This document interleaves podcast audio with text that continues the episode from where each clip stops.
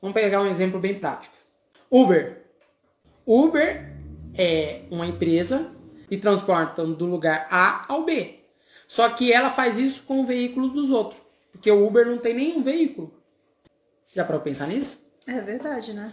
A empresa Uber não tem nenhum veículo. Nenhum dos veículos é dela. Então ela pega e presta esse serviço para o usuário final, que é sair de um ponto A ao ponto B por um valor específico. Dentro do serviço deles lá tem o Uber X, o tem Black. o Uber Black, enfim. A maioria das pessoas pouco se importa se ela não vai pegar o Black. O importante para ela é chegar na, no trabalho no horário certo.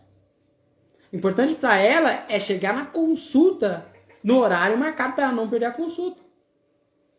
Então, o seu Uber oferece um serviço não de deslocamento, mas sim de chegar no horário que você quer chegar e pelo preço que você quer pagar.